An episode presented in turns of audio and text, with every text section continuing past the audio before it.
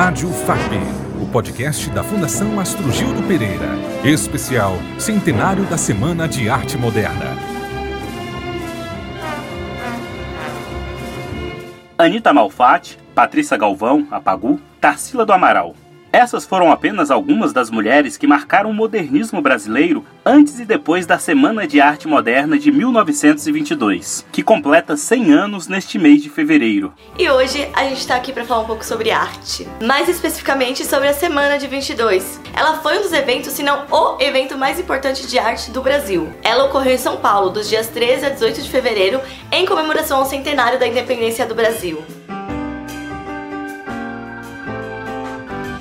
Eu sou o João Rodrigues e o tema deste episódio é o papel da mulher na Semana de 22. No Teatro Municipal de São Paulo foi realizada a Semana de Arte Moderna, um festival artístico e cultural que reuniu diversos artistas brasileiros e estrangeiros, com pintura, escultura, arquitetura, literatura, poesia e música. A Semana de Arte Moderna deixou um grande legado artístico no Brasil. Rádio FAP Semana de Arte Moderna.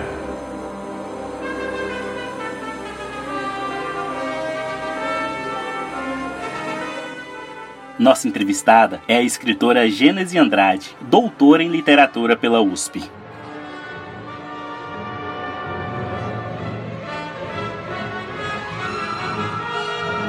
Gênese Andrade é doutora em literatura hispano-americana pela Universidade de São Paulo, com pós-doutorado em literatura comparada pela Unicamp, professora da FAAP, pesquisadora e tradutora, é autora, entre outros livros, de Pagu, Oswald, Segal, Vicente do Rego Monteiro e Artistic Vanguards in Brazil. 1917 a 1967. É coordenadora editorial com Jorge Schwartz, na edição atual da obra de Oswaldo de Andrade. Recentemente organizou o livro Modernismos 1922 a 2022, editado pela Companhia das Letras.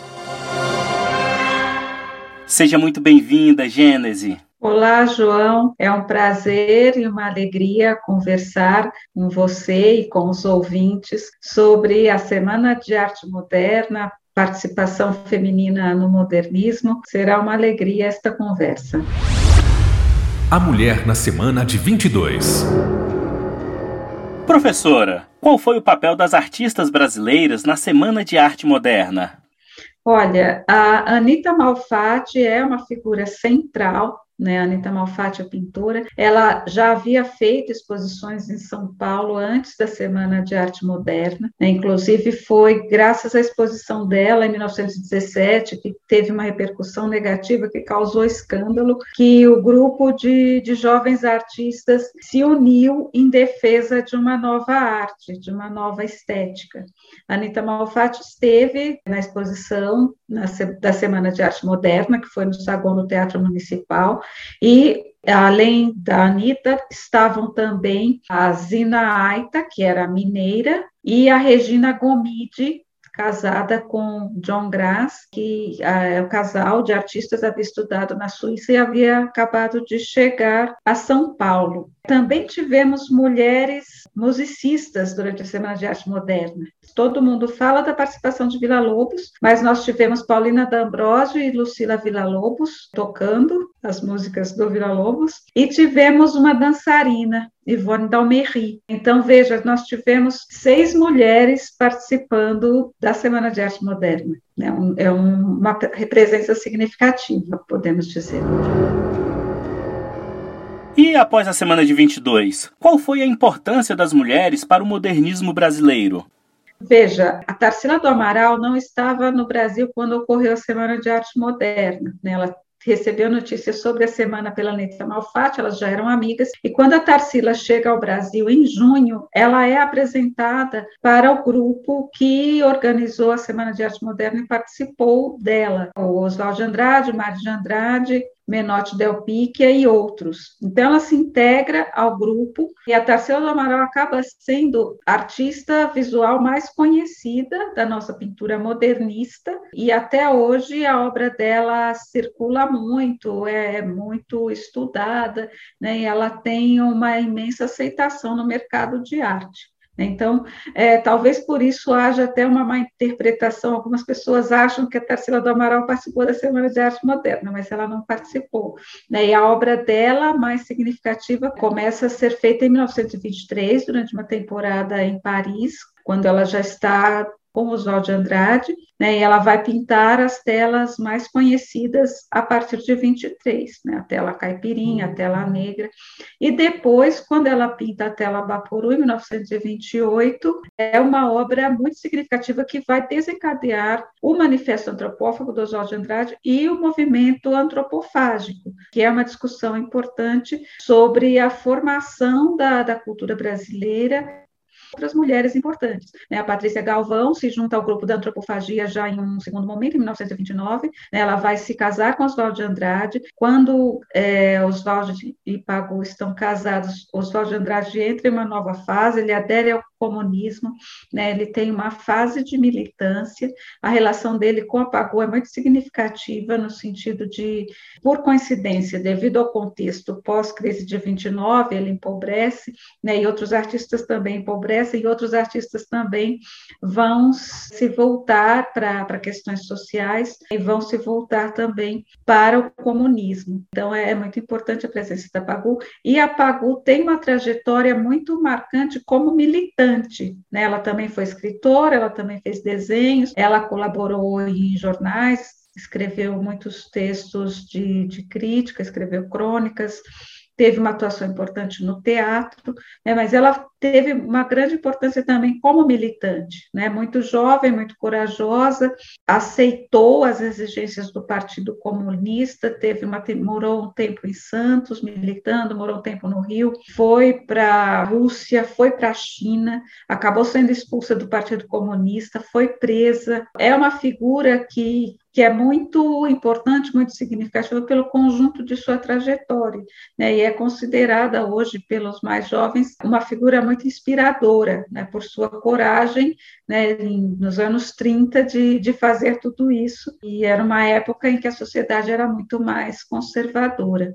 No desenvolvimento da, da, nossa história da arte, da história da literatura, surgem outras mulheres importantes, né? escritoras, artistas visuais. Eu posso falar de algumas que, de alguma maneira, ainda dialogam com o modernismo e antropofagia, como a Lydia Clark. Posso falar de outras que vão em outra direção, como no caso do romance de 30, Raquel de Queiroz. Né? Nos anos 40 começa Clarice Lispector né, são escritoras muito importantes. Nós temos as grandes poetas, né, Cecília Meirelles, que começa a publicar nos anos 30, né, e a partir daí, bom, nossa literatura é riquíssima, com escritoras, tanto de textos em prosa quanto poetas, e na pintura também nós temos muitas artistas que são muito representativas, que atuam em direções diversas, né, temos Maria Martins, temos Lígia Pape, depois é, mais recentemente temos Rosana Paulino, né? enfim, é um grande número de, de artistas que nos honram, digamos, né? nos, nos enchem de orgulho por ter uma trajetória muito respeitada e muito conhecida, não só no Brasil, mas também fora do Brasil. Podemos afirmar que temas e questões que envolvem a semana de 22 ainda não se esgotaram? Não se esgotam. É, eu sou organizadora do livro Modernismos 1922-2022, que está sendo lançado pela Companhia das Letras. É, os ouvintes que tiverem interesse neste livro podem obter mais informações no link da editora que está na descrição deste episódio. É, esse livro reúne 29 textos de pesquisadores especialistas de várias áreas, e um dos temas contemplados é a presença feminina. Né? Nós temos um texto da professora Maria de Lourdes Eleutério sobre as mulheres que escreviam nos anos 20, mas não participaram da Semana de Arte Moderna. Né? O texto se chama Elas Eram Muito Modernas, porque fala que elas eram modernas, mas não eram modernistas, por isso não participaram da semana. Nós temos o texto da Regina Teixeira de Barros sobre as mulheres, né? o título do texto é As Mulheres na Semana de 22 e Depois, né, que fala justamente dessas mulheres que participaram da Semana de Arte Moderna, mas falam também de uma mulher importante, que é a Mina Clabin, que acompanhou o trabalho de outros artistas no momento em que o, o modernismo se consolida. Né? Ela trabalha na decoração da Casa Modernista, onde houve uma exposição de arte modernista muito importante, da qual Tarsila do Amaral também participou, né? isso já é posterior. E o livro traz também outras questões voltadas à representatividade, né? além da presença feminina, a representação da cultura negra pelos modernistas. Né? Então, nós temos dois textos sobre esse tema, um de autoria da professora Lilia Schwartz, outro da professora e artista Renata Felinto. Temos também outras abordagens né, relativas à, à música, a questões de urbanismo, né, o contexto histórico-cultural em que a Semana de Arte Moderna foi concebida, né, e contemplando a sua pergunta sobre a, a permanência do, do, modernismo, o legado do, do modernismo,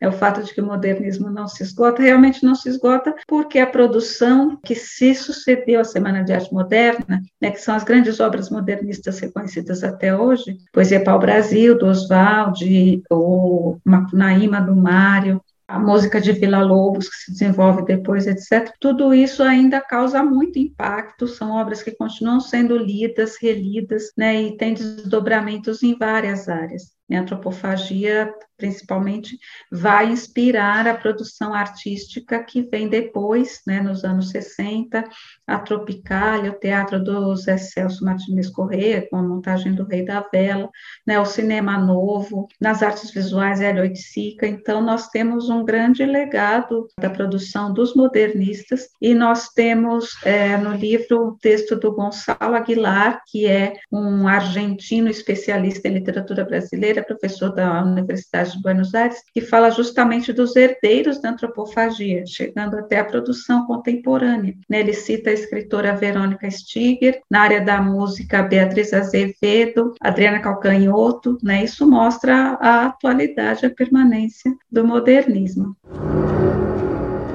Ainda sobre o livro Modernismos, 1922-2022, os ensaios festejam, questionam e provocam reflexões sobre a Semana de Arte Moderna e seus desdobramentos. Na sua opinião, professora, qual foi o maior legado da Semana de 22? O maior legado da Semana de Arte Moderna é a defesa da liberdade na arte, né, um verso livre, uma pintura menos acadêmica, mais voltada para as linguagens contemporâneas, né, o diálogo entre as artes.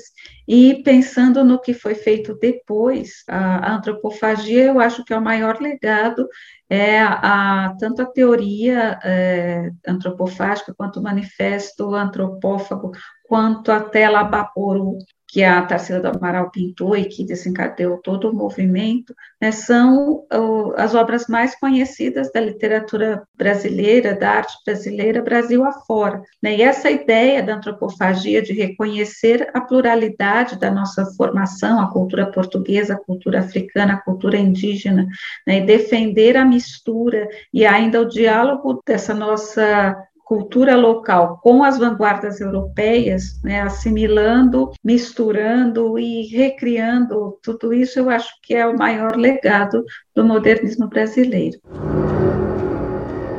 Para encerrar nosso bate-papo, eu gostaria de lhe ouvir sobre 100 anos depois, como as mulheres seguem contribuindo para a arte e para a cultura brasileira nós temos mulheres ao longo da, da história da arte da literatura que fazem um trabalho maravilhoso que continua sendo reconhecido, né, seja é, na arte contemporânea, seja na arte moderna, que ainda tem muito peso e muita receptividade.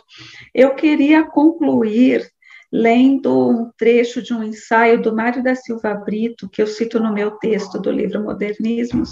É, esse texto do Mário da Silva Brito foi escrito em 1969, quando se comemoravam 50 anos da carreira da Tarsila Amaral ele mostra a Tarsila do Amaral e a Anitta Malfatti como balizas do início do reconhecimento da nossa arte moderna, e num momento em que essas questões de representatividade não eram tão fortes como são hoje. Ele diz assim: Pode-se dizer que a pintura de vanguarda no Brasil, enquanto luta e polêmica, tem o seu ponto de partida numa mulher e o de chegada em outra. A sua conquista de compreensão e a imposição de sua legitimidade como expressão nova de arte começam e terminam, respectivamente, em Anita Malfatti e em Tarsila do Amaral. Aquela é o ascender do combate e esta é o término da batalha.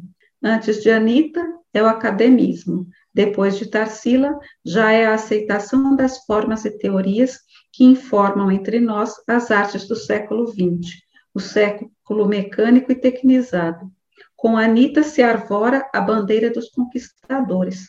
Com Tarsila retira-se do campo a flâmula atrevida, o academismo fora destruído e agora outra seria a luta, seria a guerra civil dos vanguardistas. Esses dois interregnos vão de 1917 a 1930, do ano da primeira exposição de Anitta, a Revolução de Vargas, que foi precedida pela Revolução Antropofágica, em que Tarsila teve relevante papel. Gênese Andrade, escritora, professora, doutora em literatura pela USP. Muitíssimo obrigado por sua participação em nosso podcast. Muito obrigada, foi um prazer, uma honra estar com você, João, com os ouvintes do podcast da Fundação Astrogildo Pereira. Vocês estão de parabéns por essa iniciativa e eu estou sempre, estarei sempre à disposição para conversar com vocês. Muito obrigada pelo convite. Obrigado pela sua audiência e até o próximo podcast. Saiba mais sobre a FAP em fundaçãoastrogildo.com.br.